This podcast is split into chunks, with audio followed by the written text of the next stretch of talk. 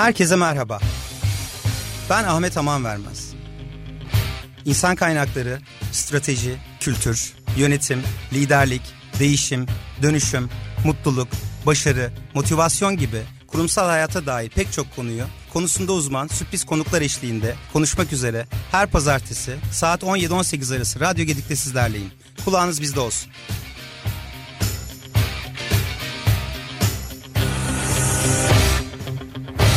Kurumsal yönetim başlıyor.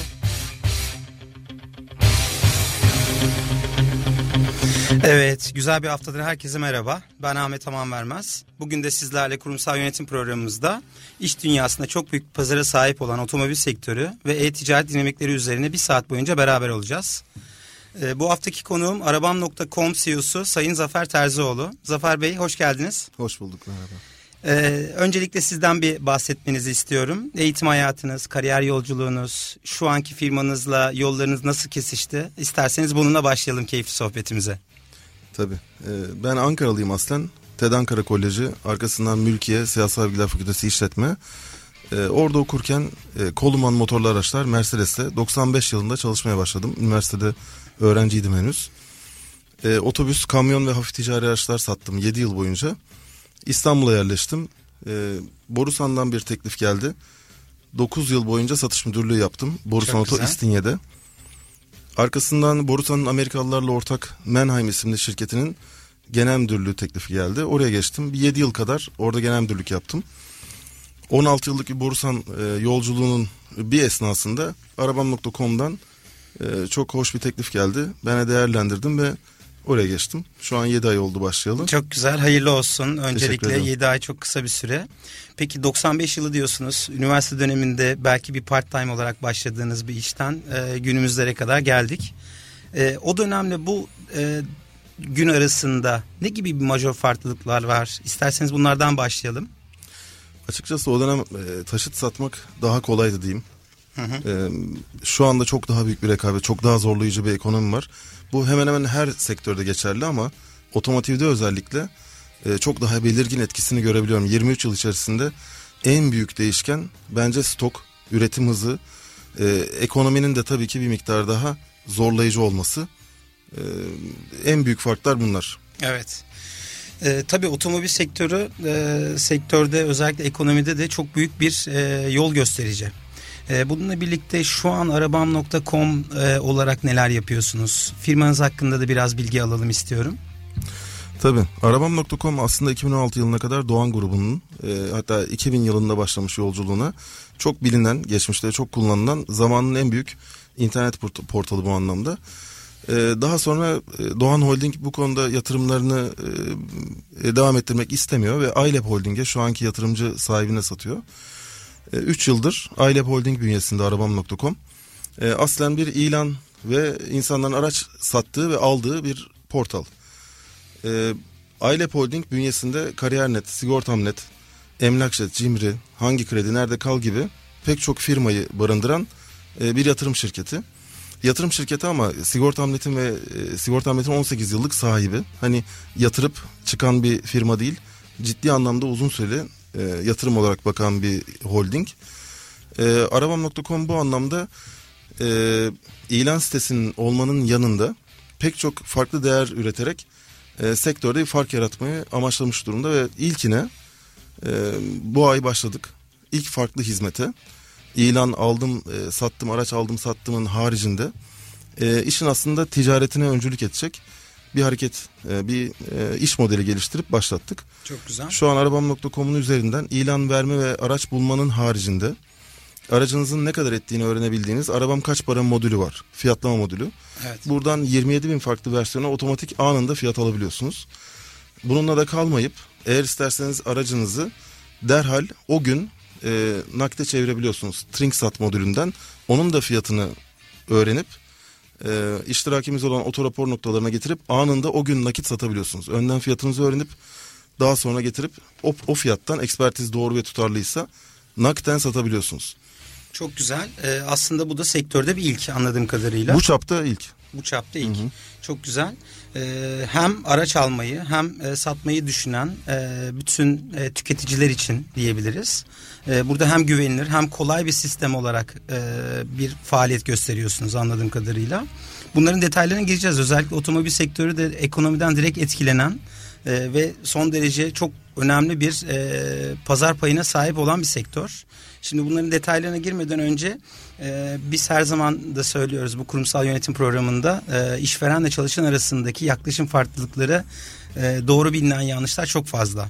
Dolayısıyla siz de bu Arabam nokta com e, firmasının C E O'susunuz e, ve liderliğini üstlendiniz. E, bu kapsamda e, gündem konusu olarak bir C E O'lar zaman nasıl planlar, bu sektöre nasıl yön verir ve ilkleri, doğru işi nasıl yapar? Bu konuda hakkında da biraz sizden bilgi almak istiyorum. Tabii. Aslında ilk düşündüğüm şey, her gün ilk yaptığım şey bir şeyi nasıl farklı yaparız da işte rekabette öne geçeriz, nasıl değer üretiriz. Büyük bir vaktimi buna harcıyorum. Evet. Genel müdür veya C E O olduğunuzda zaten yönetim ekibiniz kuvvetliyse anlık gündelik işler pek yapmıyorsunuz, yapmamalısınız da. Dolayısıyla ben hani bundan üç ay sonrasında, altı ay sonrasında, daha doğrusu ne kadar uzağa düşünebilirsem, tasarlayabilirsem, olarak. Aynen öyle. Bunun için e, daha çok gerçekten e, özel vaktimde kitap okumaya çalışıyorum. Kaynakları, e, kısa kaynakları da okuyorum. Makaleleri, incelemeleri ve haberleri. Bunun üzerine kafa yorup iş modelleri geliştirmeye en büyük vaktimi ayırıyorum diyebilirim. Çok güzel. E, ve bunu da e, şu an itibariyle en zor olan bir sektörde yapıyorsunuz. Daha öncesinde hani çok hızlı tüketilen mallar olabilir ya da çok büyük volümlü e-ticaret noktaları olmasa bile şu an çok zor bir sektörde bu liderlik rolünü üstleniyorsunuz. Şimdi yapılan bir araştırmada geçtiğimiz bir Mart ayının dergisinde okuduğum üzere yapılan bir araştırmada iki bin on dokuz yılında en çok zorlanacak sektörler arasında otomobil sektörü üçüncü sırada görünüyor. Bunu nasıl yorumluyorsunuz? Nereye doğru gidiyor bu sektörde? Hani bu e, işler kolaylaşacak mı? Ya da yeni e, farklı sistemlerle bu sektör tekrar e, canlı hale gelecek mi? Ya, önümüzdeki üç sene çok canlı hale gelmesi ihtimalini pek görmüyorum. Bütün anlamında otom- otomotiv sektörü için söylüyorum. Evet. Hani parçasından sıfır araç ikinci eline kadar, ama bizim bulunduğumuz segmentte ve bizim kuracağımız iş modellerinde aslında daralma değil, daha çok fırsat var. Çünkü bir, bir adetle örnek vereyim. Ee, Türkiye'de toplamda iki bin on sekiz yılı boyunca altı virgül sekiz milyon tane ikinci el araç el değiştirdi. Noter satışı ve TÜİK verisi bu. Evet. Ee, bu bu sene altı virgül iki milyonlara, altı milyonlara inebilir, inebilir durumda. Fakat hala daha altı milyon araç alınıp satılacak. Ve bu alım satımında siz de araç alıp satmışsınızdır. Pek çok zorluk var. Evet. Yani sadece fiyat belirlemek değil, sadece nakit satmak değil, pek çok zorluk var. Güvenle alakalı, para transferleriyle alakalı, ekspertizle alakalı, e, pek çok diğer e, ihtiyaçlarla bu sektör aslında çok aç bir şey yapılmaya. E, zor bir dönemde yapılan iyi işler aslında daha büyük karşılık verir. Biz de bunun üzerine kafa yoruyoruz. Bizim yani yapacağımız işler aslında sektörün ihtiyacı olan işler olduğu için en az etkilenen firmalardan bir tanesi de biz oluruz. Ama açıkçası inşaat sektöründe olmadığı için muhtemelen bir ve ikide, yani inşaat ve bir, bir şey daha vardır ama inşaat da olmamak. Çünkü orada hani yenilik çok daha zor. Ama burada e, otomotiv piyasası menkul bir piyasa. Yani otomobilin bütün Türkiye'de dolaşabilmesi mümkün. Dolayısıyla siz çok akıllıca dijital e, sistemlerle, veriyi kullanarak e, optimum alışverişi sağlayabilirsiniz. Biz bunun üzerine kafa yoruyoruz şu anda. Çok güzel. Aslında bahsettiğiniz çok büyük rakamlar. altı milyon da bahsetseniz. E, normalde yine TÜİK kayıtlarına göre e, şu an kayıtlı araç sayısı yirmi üç milyon seviyelerinde. Ve siz bunun e, yaklaşık dörtte birini e, hemen sirkülasyonu çok yüksek bir e, pazar payına hitap ediyorsunuz. Hatta üçte biri. E, TÜİK verisindeki yirmi üç milyon kamyon, traktör ve motosikleti tamamını kapsıyor. Evet. on yedi milyon hafif ticari binek var. Bunun altı virgül sekiz milyonu, altı milyonu üçte biri neredeyse. Evet, evet. Nereden Dolayısıyla baksanız. Çok daha hareketli. Peki e, bu tabii çarpıcı istatistikler bunlar. E, daha özelinde e, var mı bize verebileceğiniz istatistik? E, yani sektörün sezonu var mı? En çok tercih edilen bu altı milyon içerisinde böyle bir pasta dilimi olarak e, en sıklıkla tercih edilen e, ikinci el E, piyasasında e, sektöre yön veren e, modeller hangileri? Ee, şöyle bir veriden başlayayım. Araç parkı ortalama on iki yaş Türkiye'de. Aslında yaşlı bir e, yani sıfır araç satın almak zor olduğu için yıllardır ikinci elde ciddi bir sirkülasyon var. Ee, araç parkımız eski nispeten. Ee, Avrupa'da, Amerika'da bu beş ile sekiz arasında değişir araç parkının yaşlılığı. Evet. Eskiyen araçlar hurdaya çok daha seri bir şekilde ayrılır. Sıfırını almak çok norm, e, çok daha kolaydır. Kolay.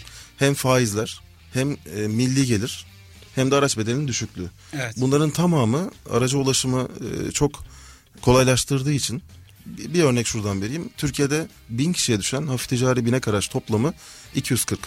Bin kişinin iki yüz kırkında hafif ticari veya binek araç var. Bu Bulgaristan'da da dört yüz elli, Amerika'da dokuz yüz, e, İngiltere'de sekiz yüz. Bizim hala daha orada bir büyük bir ihtiyacımız var. E, araç parkı eskidiği için e, neden altı virgül sekiz milyon araç el değiştiriyor? Bu diğer ülkelere göre, gelişmiş ülkelere göre çok daha fazla. E, bir milyon yeni araç satıldığında altı milyon demek altı katı. Geçen sene altı yüz bin araca altı virgül sekiz milyon on katı. Bu evet. sene üç yüz üç yüz elli bin adet bekleniyor. altı milyon yaklaşık on sekiz katı. Sebebi e, insanlar sıfırına veya temiz araca ulaşamadığı için araç bedelleri çok yüksek, faizler yüksek, gelirimiz düşük. E, bir üç model yukarısıyla değiştirmeye çabalıyor. Normalde beş altı yılda bir değiştirilen araç iki üç yılda bir değiştirilir hale geliyor araçlar eskidiği için. Evet. Bu yüzden de çok ciddi alım satım var. İnsanlar sürekli bir daha iyisiyle değiştirmeye çalışıyor. Evet. beş model altı model yukarıya çıkamadığı için iki model üç model yukarı çıkıp sık değiştiriyor. Temel sebebi bu.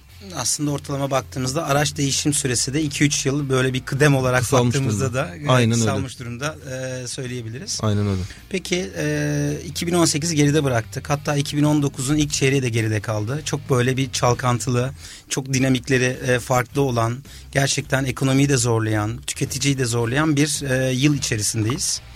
Siz e, bu içinde bulunduğumuz iki bin on dokuz yılı için e, en önemli riskleri ne olarak görüyorsunuz? Ee, hangi konularda temkinli olmalı? Ee, özellikle tüketiciler. Ee, tüketici otomobil otomotiv anlamında bakarsanız, evet. E, büyük tehlike tüketiciler açısından değil de üreticiler açısından aslında. Yani stoklu, yüksek stokla girenlerin e, birazcık daha işleri zor, riskleri yüksek. E, zaten distribütörler de risk, e, minimum e, stokla çalışmaya çalışıyorlar. Ee, şu anda bazı araçlara talep var, araç bulamıyorsunuz mesela. Evet. Ee, dolayısıyla riskler daha çok tüketiciler için değil, ee, üreticiler için. Ee, tüketici zaten hani alacağı araçla alakalı çok iyi hesap kitap yapıyor. Ee, risk demeyelim ama sıkıntılı olan şey ne? Faiz. Evet. Faizler yüksek olduğu için yüzde ikiler civarında bir taşıt kredisi faiz var. Ee, bugün yüz bin liralık bir araç almaya kalktığınızda elli bini kredi derseniz, evet. e, üç senede bir elli bin lira daha ödüyorsunuz. Bu çok yüksek geliyor. En büyük sıkıntı bu. İkinci elde sıfırı da duraklatan, sıkıntıya sokan bu. Fakat burada da fırsat nerede var? Yine alım satım yapanlar için elli altmış bin, kırk bin liralar civarındaki sekiz yaş, on yaş, on iki yaşındaki araçlarda büyük bir hacim ve talep devam ed- ettiği için bu aralıkta iş yapanların bence işleri çok o kadar negatif etkilenmeyecek. Evet. Bu araç grubuna ihtiyaç var. Demin size söylediğim gibi bin kişiye düşen araç sayısı daha araç doyumuna ulaşmadığımızı gösteriyor. Evet. Ee, ve o talep düşük bedelli araçlarda daha fazla. Alım satımı daha kolay, kredi çıkması daha kolay bir alan. Ee, dolayısıyla ha, alırken ekspertize tabi tutulması şart. Zaten kanunlarımız da bunu getirdi. Ee, fakat sekiz yaşın üstünde kanunen korunmadığımız için e, ve daha çok yoğunlukta bu araçlardan aldığımız için e, halkımız genellikle alırken ekspertize tabi tutuyor araçları. Evet. Buna dikkat etmek lazım. Yani ekspertizsiz araç almamak lazım. Mesleki yeterlilik belgesi olmayan galerilerden almamak lazım. Bunlara dikkat ettiğimiz sürece sıkıntı olmaz. Yani otomobil sektörü aslında direkt e, sıfır değil de ikinci elde de çok ciddi risk arttığı sürece maliyet de artıyor. Bunlara Tabii. dikkat etmemiz gerekiyor Tabii. ki aslında baktığımızda e, bütün dünya genelinde de e, insanların e, en çok para harcadığı ikinci yatırım kalemi araç. Ve genel olarak Doğru. baktığımızda ilki Doğru. evdir diye tahmin ediyorum. İkincisi de araç. Doğru. Dolayısıyla lükse de eğilimimiz de çok yüksek bir ülkedeyiz. E, bu kapsamda da e, bu riskleri de mutlaka dikkat ediyor e, olmamız gerekiyor. Peki gelelim e, asıl işe. Çalışan boyutunda neler değişiyor? Çalışan boyutundaki riskleri nasıl değerlendiriyorsunuz? Ben en büyük riski eski jenerasyonla yeni jenerasyonun anlaşamaması olarak görüyorum. Kuşak en farkı. Kuşak farkı. Yani en büyük risk olarak söylemeyeyim ama işletmeler için en büyük risk e, işte stoklar, maddi belirsizlikler, tahsilatlar, alacak evet. problemleri iken işletmeler için çalışanlarla ilişkisi anlamında bence e, şu anda yönetime gelen kademe e, birazcık daha eski anlayışa sahip. E, yeni arkadaşlar ise, yani genç arkadaşlar ise bambaşka bir anlayışa sahip. Arada uçurum var diyebilirim. Evet. Seri sıkılan, e, çok zeki, e, hızlı çözüm bulabilen ama bunun karşılığını göremediğinde maddi manevi, sırf maddi değil. Evet. Duygusal tatmine çok hızlı bekleyen bir kitle var karşımızda ama çok zeki. Evet. Ee, bizim onlara ulaşmak için onların gösterdiği çabadan daha fazla ön hazırlıkları yaparak, yöneticiler olarak olarak e, hazırlıklı bir şekilde onlarla çalışıyor, görüşüyor ve onların taleplerine seri bir şekilde cevap verebiliyor olmamız gerekiyor. Yakın olmamız gerekiyor. Eskiden hani benim de eski yöneticilerim ulaşılmazdı. Şimdi ulaşılmaz bir yönetici e, iş yapabilme, başarılı olabilme şansı yok. Onların değerli olduğunu E, hissettirebilmek ve onların katkılarını alabilmek kabiliyeti lazım. Normalde hani büyükler konuşur, küçükler susar mantığı var ya. Evet. O bu genç jenerasyonda çalışmıyor. Ve hızla sizden vazgeçebiliyorlar. Eskiden e, açıkçası bu işsizlikte bile, bu ortamda dahi gençler seri bir şekilde işletme değiştirebiliyor. Evet. Ve burada kendini ifade edemek için gerek, gen, genel anlamda. Şimdi Facebook, Instagram ve diğer dijital medya platformları, dijital medya demeyeyim, sosyal medya, sosyal medya platformları insanların kendini ifade etmesini, çevresinde söz sahibi olmasına e, sebep oldu. Bunu işletmesinde de sürdürmek istiyor. Dolayısıyla siz buna imkan tanımazsanız, evet. e, sen sus ben bilirim derseniz en büyük problem bence bu. Aslında bahsettiğinizde bir monoloğa dönüyor. Evet. Ee, bir iletişimin önü e, kapanıyor. Dediğiniz gibi kuşak farkından dolayı e, ciddi derecede yaklaşım farklılıkları var. E, eskiden e, bin dokuz yüz elli beş sonrasında, bu sanayi devrimi sonrasında e, insanlar... E, faaliyetlerine, yaşamlarına devam etmesi için para kazanmak zorundaydı ve öncelikleri iş dünyasından beklentileri para kazanmaktı. Şimdi bu yeni kuşak, özellikle Y ve Z kuşağı da biraz daha sorgulayıcı bir kuşak. Kendini geliştirmelerini istiyor, e, fikirlerine e, önem verilmesini istiyor. E, dolayısıyla dediğiniz gibi arada böyle bir mesafenin olmamasını istiyor. E, bunu yakaladığında dokusu uyuşan firmalarda uzun vade devam edebiliyor. Gerçi artık üç yıl bile bir kıdem ortalaması olarak bir uzun vade söyleyebiliriz. Doğru. Peki bu özellikle teknoloji sektörü, e-ticaret sektörü, işte teknoloji her ne kadar inanılmaz derecede hızlı gelişse de insan ihtiyacı değişmiyor. Güvene dayalı, konfora dayalı, dahil olma ihtiyacına dayalı beklentiler devam ediyor. Siz burada farkınızı nasıl yapıyorsunuz? Sektörde öncülerdesiniz. Ee, tabii çalışan boyutu da var. Kaç kişilik bir ekip yönetiyorsunuz? Ee, bir kıdem ortalaması, yaş ortalaması ne seviyede? Ee, yüz kişilik bir ekibiz. Hı hı. Ee, ve ağırlığı, yani yarısına yakını e, dijital ağırlıklı pazarlama ve e, yazılım, evet. ve I T, bilişim, iş zekası anlamında. Geri kalan yarısı da satış, e, finans ve diğer departmanlarımız, müşteri hizmetleri departmanlarımız. Yani aslında dijitali ağırlıklı ve çok yüklü e, bir know-how olan bir şirketiz. Ee, açıkçası e-ticaret anlamında e, demin an, başta anlattığım gibi ilan sitesinin olmanın dışına çıkarak e, insanlara güven yaratan bir platform, araç alımını kolaylaştıran, e, gerekirse satabildiği, derhal satabildiği, gerekirse fiyatını öğrendiği, ekspertiziyle güvenli alım satım yapabildiği bir platform oluyoruz. Ben bu arada e, doksan dokuz yılında şans eseri e, Gittigidiyor'un e, kurucusu olan Serkan'la askerde tanışarak İstanbul'a yerleşip Gittigidiyor'un ilk kuruculuğunu yaptım. Yani bir yaklaşık altı ay kadar e, birlikte çalıştık onun kurulumunda. O zamanki dönemi, dönemki ihtiyaçları ve zorluğunu görüyorum. Bu dönemki zorluğunu ilk yakalayan firmalardan bir tanesi Gittigidiyor bu, evet. anlamda ve ilk e, çıkışlarından birisini yaptı. Şu an tabii çok daha zor bir sektör orası. Büyük oyuncular var. E, ama pasta o kadar büyük, o kadar hızlı büyüyor ki e-ticaret. E, güvenli alışverişin olduğu bir ortam, bol çeşitliliğin olduğu bir ortam. Ee, her halükarda büyümeye açık. Rekabet olsa bile daha büyümeye, çok daha fazla gidebileceği yer var dijital platformların. Evet. Her anlamda marketplace'lerin ve e, bizimki gibi sitelerin büyüyebileceği alanlar çok yüklü. Fakat çok hızlı da değişiyor. Yani sizin her gün bir şey üretiyor olmanız lazım. Dijital olduğu için çok hızlı kopyalanabiliyor. Yani bugün bir çelik e, yatırımı kopyalanabilir değil. O büyük, ağır bir yatırım gerektiriyor. Evet. Ama dijital yatırımlar çok akıllıca oluşturulmuş, çok düşük maliyetle e, insanların ihtiyacını giderebileceğiniz mekanizmalarla rekabete çok açık hale gelebiliyor. Dolayısıyla her gün üzerine düşünüp herkesten önde gitmeniz lazım. Evet. Baktığınızda vermiş olduğunuz örnek doksan dokuz yılı, yirmi sene öncesindeki evet. e-ticarete belki yön vermeye gayret gösteren bir startup firmasıydı. Aynen. Ee, Serkan o vizyonla gelmişti askere e- ve yaptı dediğini. E- dediğinde yaptı, bravo. E- hala da faaliyetlerini sürdürüyor. Şu an Getir'le e- Gittigidiyor sattı. Şu an Getir'i devam ettiriyor. Dolayısıyla aslında burada güvenlik son derece önemli dediniz.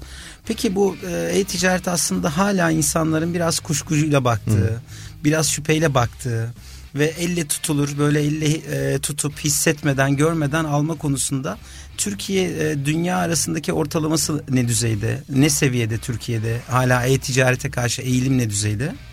Aslında bildiğim ki tam net olarak veri yok elimde. Hani yüz kişiden sekseni şöyle yapar diyemiyorum e-ticaret hı hı. anlamında ama Türkiye'nin bu konuya çok daha sıcak yaklaştığını, e, seri bir şekilde adapte olduğunu ve çok yüksek kullanım oranları olduğunu biliyorum. Hatta biz hani nispeten daha safça inanan ve daha e, alışverişe yakın bir ülkeyiz.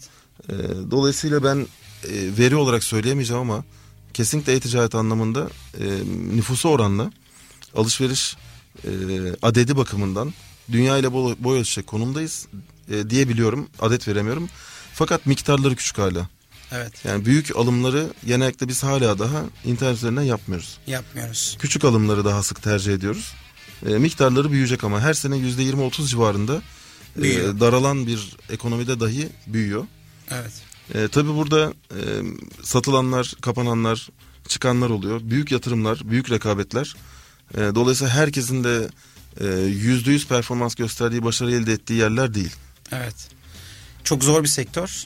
Ee, peki bu Türkiye'deki penetrasyona baktığımızda nasıl görüyorsunuz? Ee, eğilim olarak özellikle yine Marmara Kalbi olarak özellikle İstanbul, Kocaeli gibi ya da büyük şehirlerdeki e-ticarete yaklaşımla e, kırsal kesimdeki yaklaşım ne düzeyde? Yine büyük şehirler ağırlık tabii. Yani internet kullanım büyük şehirlerde çok daha yüksek. Küçük şehirlerde e, bölgesel alımlar, açık hesaplar çok daha fazla. Yani tanıdığınız birisinden e, çekle senetle atıyorum e, mesela Adana'daysanız narenciğinizi sattığınızda e, satmadan önce bir alışverişi yapıp e, çek verirsiniz, senet verirsiniz, bir şeyi alabilirsiniz. E, oralarda dönemsel ve tarıma dayalı bazı alışverişler var ve bölgesel olarak da fiziken alışverişler orada daha yüksek. Evet. E, Mübadele ancak, gibi. Aynen öyle. Yani bir bir tanışıklık ilişkisi var. Evet. E, alım satım internet üzerinden büyük şehirlerde çok daha fazla. E, fakat Anadolu insanı da gerçekten e, şeye çok yatkın. Yani Türk insanı çok yatkın. Dijital platformlara. Evet. Akıllı telefon sahipliğinde bakarsanız zaten dünyanın önde gelenlerinden birisiz nüfusu oranla. Hani gelirimize rağmen evet. e, alıyoruz, kullanıyoruz. Dolayısıyla taksiti bitmeden yeniliyoruz. Kesinlikle. O da yani israf. Evet. şeklinde değerlendirilir. Çok güzel. Şimdi aslında biraz sektörden e, ve biraz e, bulunduğumuz e, konumdan bahsettik. E, bir müzik arası vermek istiyorum. E, müzikten sonrasında da e, biraz çalışan boyutundan, biraz demografik verilerden devam etmek istiyorum. Tabii.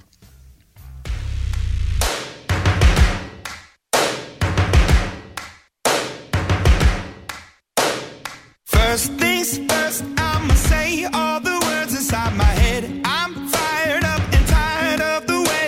Have been, oh, ooh, the way that things have been, oh, ooh. Second thing, second, don't you tell me what you think that I can be. I'm the one at the sail, I'm the master of my sea, oh, ooh, the master of my sea, oh, ooh. I was broken from a young age, taking my soak into the masses, writing my poems for the few that look at me. Me, shook me, feeling me, singing from heartache, from the pain, taking my message from the veins, speaking my lesson from the brain, seeing the beauty through the. Hey, you pick me up, you pick me up, believer, believer. Hey, you pick me up, you pick me up, believer, believer. Pain, I'll let the bullets fly, I'll let them rain.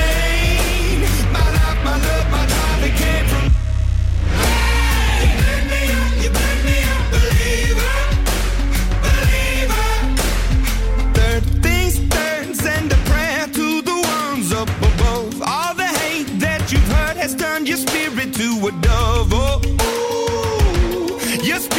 up above. Oh, ooh, I was choking in the crowd, building my rain up in the cloud, falling like ashes to the ground, hoping my feelings they would drown, but they never did. Ever lived, ebbing and flowing, inhibited, limited, till it broke open and rained down.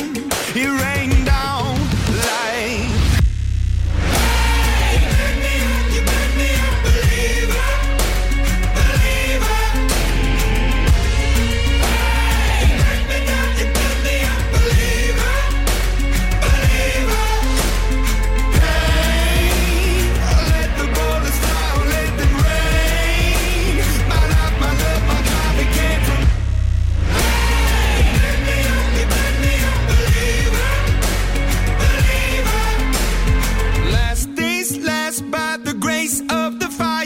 The flames, you're the face of the future, the blood in my veins, oh, ooh, the blood in my veins, oh, ooh.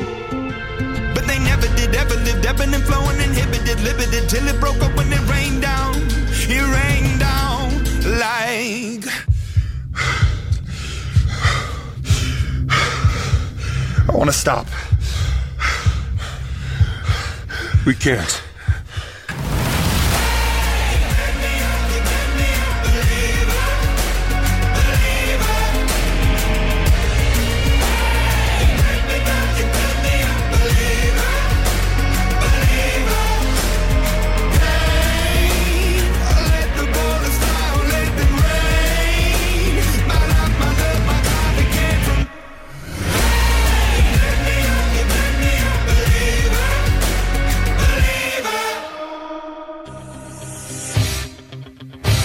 Kurumsal yönetim devam ediyor.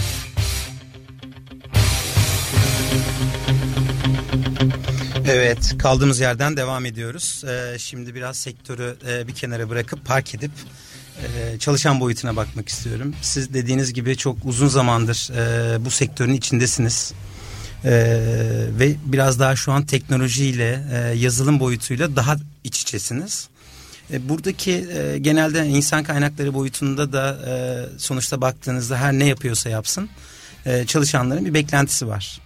Paradan ziyade e, bir güvenilir bir şirket olması, e, kendisine yatırım yapılması, e, dolayısıyla baktığımızda potansiyeli olanın içeri dahil edilmesi, içeride sizin kendi dinamiklerinize göre yetiştirilmesi ve günün sonunda da elde tutulması. Aslında bu üç kavramdan devam ediyoruz. Zorluk, mücadele, çözüm. Aslında bu hikayeler hep bunun çerçevesinde devam ediyor. Siz bunu nasıl başarıyorsunuz? yüz kişilik bir ekibin ne kadarı yazılım, teknolojiyle iç içe, bunlar iletişimi çok ön planda olan değil, biraz daha iş sonuçlarına etkisi daha yüksek kişiler. Bunların beklentileri farklı mı? Normal bir satış ekibinizden farkı ne düzeyde? Biraz bunlardan bahsedelim isterseniz.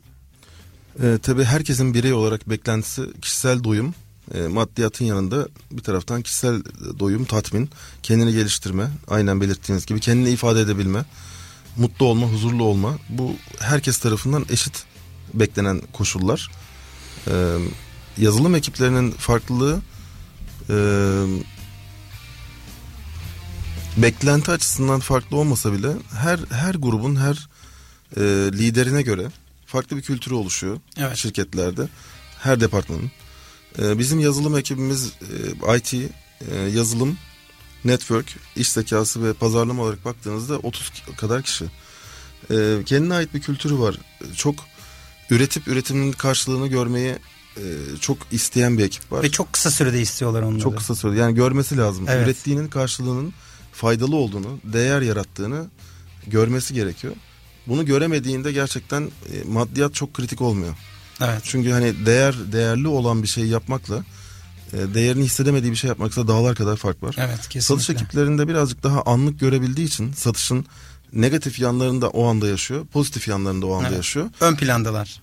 Hep ön plandalar ve bir şekilde ölçülebilir, çok daha rahat. Evet. E, K P I'leri var. K P I'leri var. Yani evet, yazılımda bu iş birazcık daha zor oluyor. E, daha uzun vadeli bir bakış, daha fazla dikkat gerektiriyor. Her işte özen var ama hani yazılım işi çok çok daha kritik bu anlamda. Ee, tabii Türkiye'de yazılımcıların e, şöyle bir Türkiye açısından dezavantajı.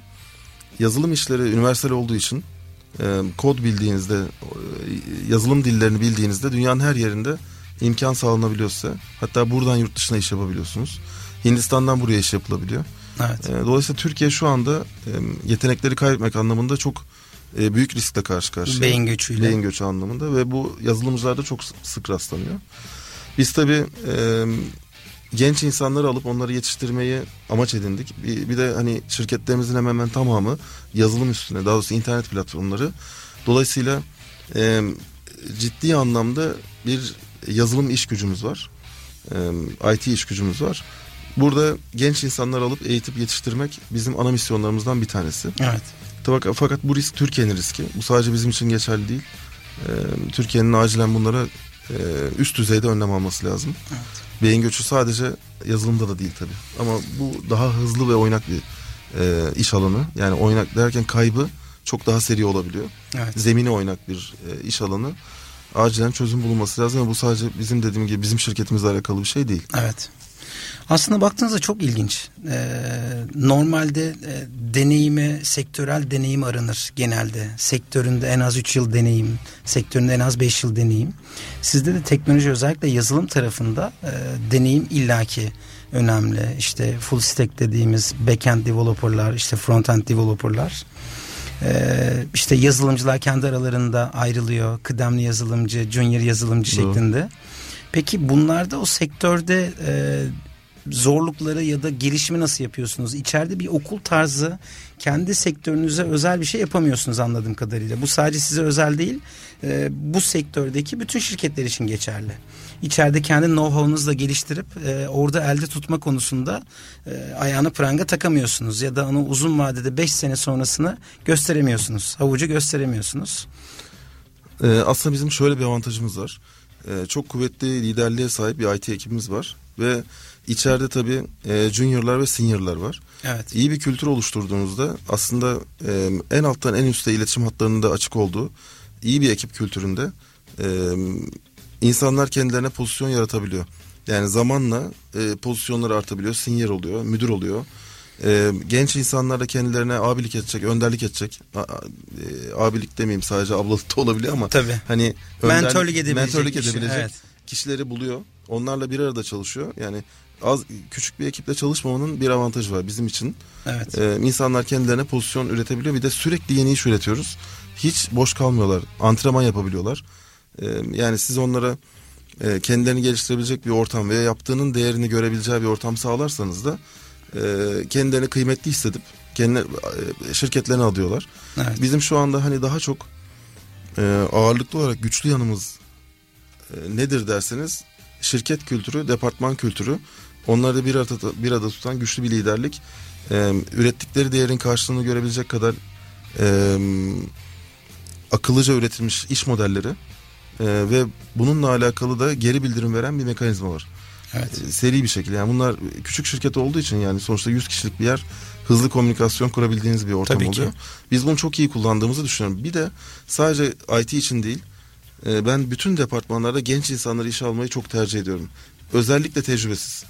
Baştan altı ay kadar, hatta çok şimdi çok daha hızlandı bu, bu süre kısaldı. İyi bir insan üç ayda kendisini gösteriyor. Gösterebiliyor. bir ayda kendisini gösterebiliyor.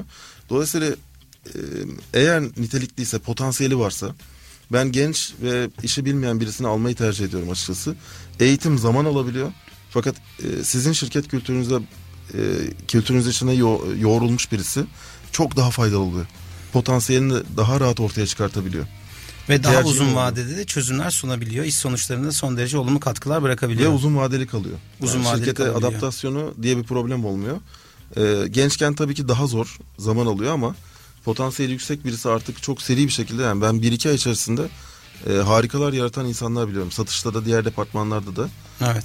E, genç jenerasyonu işte iyi değerlendirebilirseniz e, açık iletişimle harikalar yaratabiliyorsunuz. Eskisinden çok daha hızlı sonuç alınabiliyor.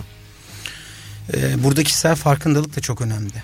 E, baktığımızda e, kültürden bahsediyorsunuz. Aslında iki tane farklı kültür içeride barındırıyorsunuz. belki bilmiyorum, turnover oranınız muhtemelen hani ortalamanın üstündedir bu sektör olarak. Aslında çok düşük, yani olması gerekenden çok düşük. Olması gerekenden çok düşük. Çünkü bir iLab Holding var. iki bin on altı yılında başka bir şirketin kültürüyle birlikte bir miras olarak e, aldığınız bir kültür var. İçerideki e, çalışan yapısı olarak baktığımızda.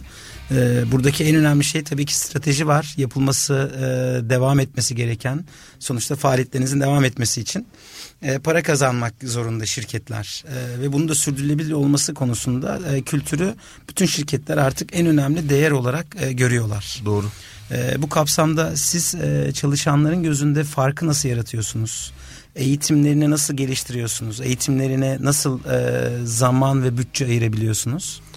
Şu an ağırlıklı olarak aslında şirket içindeki e, işbaşı eğitimleri e, çok daha kuvvetli. Evet. E, dış eğitimlerden ziyade çok fazla genç insanımız var. E, şu an ortalama yaşımız yirmi altı. E, çok ciddi genç. Genç, evet. Evet, ben şirketteki en yaşlı kişiyim. Evet. E, şimdi radyodan yaşım anlaşılmaz ama e, yani çok genç bir kadromuz var. E, onları şu anda daha çok iş başında eğitiyoruz ama bütün mentörler, yöneticiler, birim yöneticileri veya müdürler E, ekiplere çok sık ve bir arada e, yaptıkları hataları birlikte e, karşılıyorlar. Hani kimse açıkçası bizde suçlanmaz. E, hata yap- yapabilme özgürlüğü var insanların. E, ve bunu rahatlıkla ifade edebilme özgürlükleri de var. E, ben açıkçası e, bu dönemi, özellikle bu seneyi dış eğitimlerden ziyade e, içerideki e, iletişimi açık tutan yöneticilerle eğitimi e, daha efektif buluyorum bu sene özelinde. Ama uzun vadede insanların gelişimi için e, dış eğitimler de şart. E, açıkçası ben şahsım adına kendi, internetten çok faydalanıyorum. E, eğitimler alıyorum kendi alanımda parasıyla internet üstünden. Çok ciddi kitap okuyorum. E, yani Amazon'un en iyi müşterilerinden bir tanesiyim. E, Türk yazarlarının da kitaplarını okuyorum. Buralarda daha öylesine alanlar var ki. E, yani mentörlük ve kitap şu anda iyi, iyi iki eğitim. Ee, onun haricinde bir de sıklıkla iletişime giriyoruz biz, departmanlar arası ve şirkette ee, birbirimizle fikir alışverişi yapıyoruz. Ee, ama önümüzdeki sene itibariyle dış eğitimlere daha fazla ağırlık vereceğiz. Peki e, ortak çalışmalarınız oluyor mu diğer e-ticaret e, firmalarınızla birlikte? E, Çok holdingde. İyi söylediniz. Yani herkesin, her firmanın bambaşka kuvvetli kasları var. Evet. E, başındaki lidere veya atıyorum departmanların başındaki kişilerin e, yepyeni getirdiği enstrümanlar oluyor. Farklı bakış açıları oluyor. En iyi uygulama e, paylaşımları, best practice sharing dedikleri. Aynen öyle. Bunu holding yönetiyor aslında. Hı hı. E, iLab Holding e, herkesin e, en iyi yanlarını alıp diğerleriyle paylaşarak aktif bir şekilde e, herkesi e, tabii her best practice her şirkette uygulanamayabiliyor. Tabii. Fakat kesinlikle alıp uyguladığımız net örnekler var. E, büyük bir e, verimlilik artışına sebep oluyor. Siz uğraşmıyorsunuz onu bulmak için. Yapılmışı var. Evet. E, dolayısıyla zaten e, hani benim de şahsen en büyük e, liderlik anlamında öğrenen, öğren, öğretilerim, öğrendiğim e, kaynaklar biyografiler, otobiyografiler, otobiyografiler. Yani yapılmışı var. Aynen. O yolları gördüğünüzde kesinlikle uygulamanız halinde çok fayda sağlıyor. Zaman kısalıyor. Daha seri bir şekilde sonuca ulaşabiliyorsunuz. Kendi şirketlerimiz arasında da biz bunu aktif ve iyi bir şekilde kullanıyoruz. Periyodik olarak yapıyorsunuz. Periyodik olarak yapıyoruz. Yani vaka bazlı da yapıyoruz. E, periyodik olarak bir araya gelip bilgi paylaşımı da yapıyoruz. Ve hani aslında bu boyutta dijital yatırımları bu kadar geniş çerçevede e, çok e, e, coverage yüksek olan, yani e, çok kapsama, şeyin, kapsama içeriği yüksek. Yüksek farklı farklı böyle bir internet yatırımı aslında pek yok Türkiye'de. Evet. Yani biz bu kadar çok şirketimizle çok ciddi bir know-how'a sahibiz. Ve bunu da iyi değerlendir. Daha iyi yapılacak şeyler var ama üzerinde her gün çalışıyoruz, konuşuyoruz. Aslında bu çalışan e, tarafından bakıldığında da son derece e, havucu olan e, uygulamalar baktığınızda. Çünkü e, tek bir yerde, tek bir departmanda bağlı kalmak yerine işte fikriyle, işini geliştirmesiyle, kendisini geliştirmesiyle daha büyük sorumluluk alabilecek platformlar da var aslında baktığınızda holding bünyesinde. Evet, kesinlikle. Ee, burada e, tek bir noktada değil, biraz daha diversity diyebileceğimiz, biraz daha e, işin e, zenginleştirilmesi diyebileceğimiz farklı sorumluluklar eklenebilecek. Dediğiniz gibi e, kendi içlerinde de ekibi yetiştirebilecek. Kısa sürede zaten o promotion line dediğimiz o kariyer gelişim planlarında da e, eminim e, güzel bir organizasyonda bir hiyerarşi ya da yatay ya da dikey ya da çapraz olmak üzere birçok farklı uygulamanızın olduğunu tahmin edebiliyorum. Yapıyoruz. Çapraz geçişlerimiz de kuvvetli.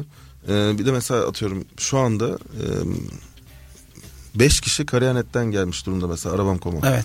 Kariyer nokta net bir okul gibi. Evet. Sektöründeki de en büyük. Sigortam nokta net'ten bize gelmiş arkadaşlar var. Bizden diğer şirketlere geçen arkadaşlarımız evet. oluyor. Dediğiniz gibi çapraz geçişler yukarı veya yatay geçişler kuvvetli ve fayda getiriyor her şirkete. Ee, dediğinize katılıyorum. Aslında baktığınızda e, şanslıdasınız. E, holding bünyesinde yine böyle bir e, kariyer portalı olan bir e, şirket daha var. Dolayısıyla hani oradan da çok e, rahatlıkla sektör nereye gidiyor ya da potansiyeli nerede, ne zaman, ne sıklıkla aramanız gerektiği konusunda da çok güzel yol gösteriyor diye düşünüyorum. E, holding çeşitli şirketlerin hareketlerinden aldığı verileri çok iyi kullanıyor. E, her sektöre hitap eden bir bir şey var. Mesela emlak sektöründeki gidişi okuyabiliyor. Evet. Otomotiv sektörüyle birleştirebiliyor. Kariyer nokta net'ten gelen bazı iş, iş işsizlik verileri var mesela. Evet. İş başvuruları, firmaların e, hareketlerini görüyorsunuz orada. İstihdamlarını. Evet. E, bu ciddi anlamda bir büyük bir know-how birliği. Hangi kredimiz var? Mesela kredi hareketlerini görüyoruz.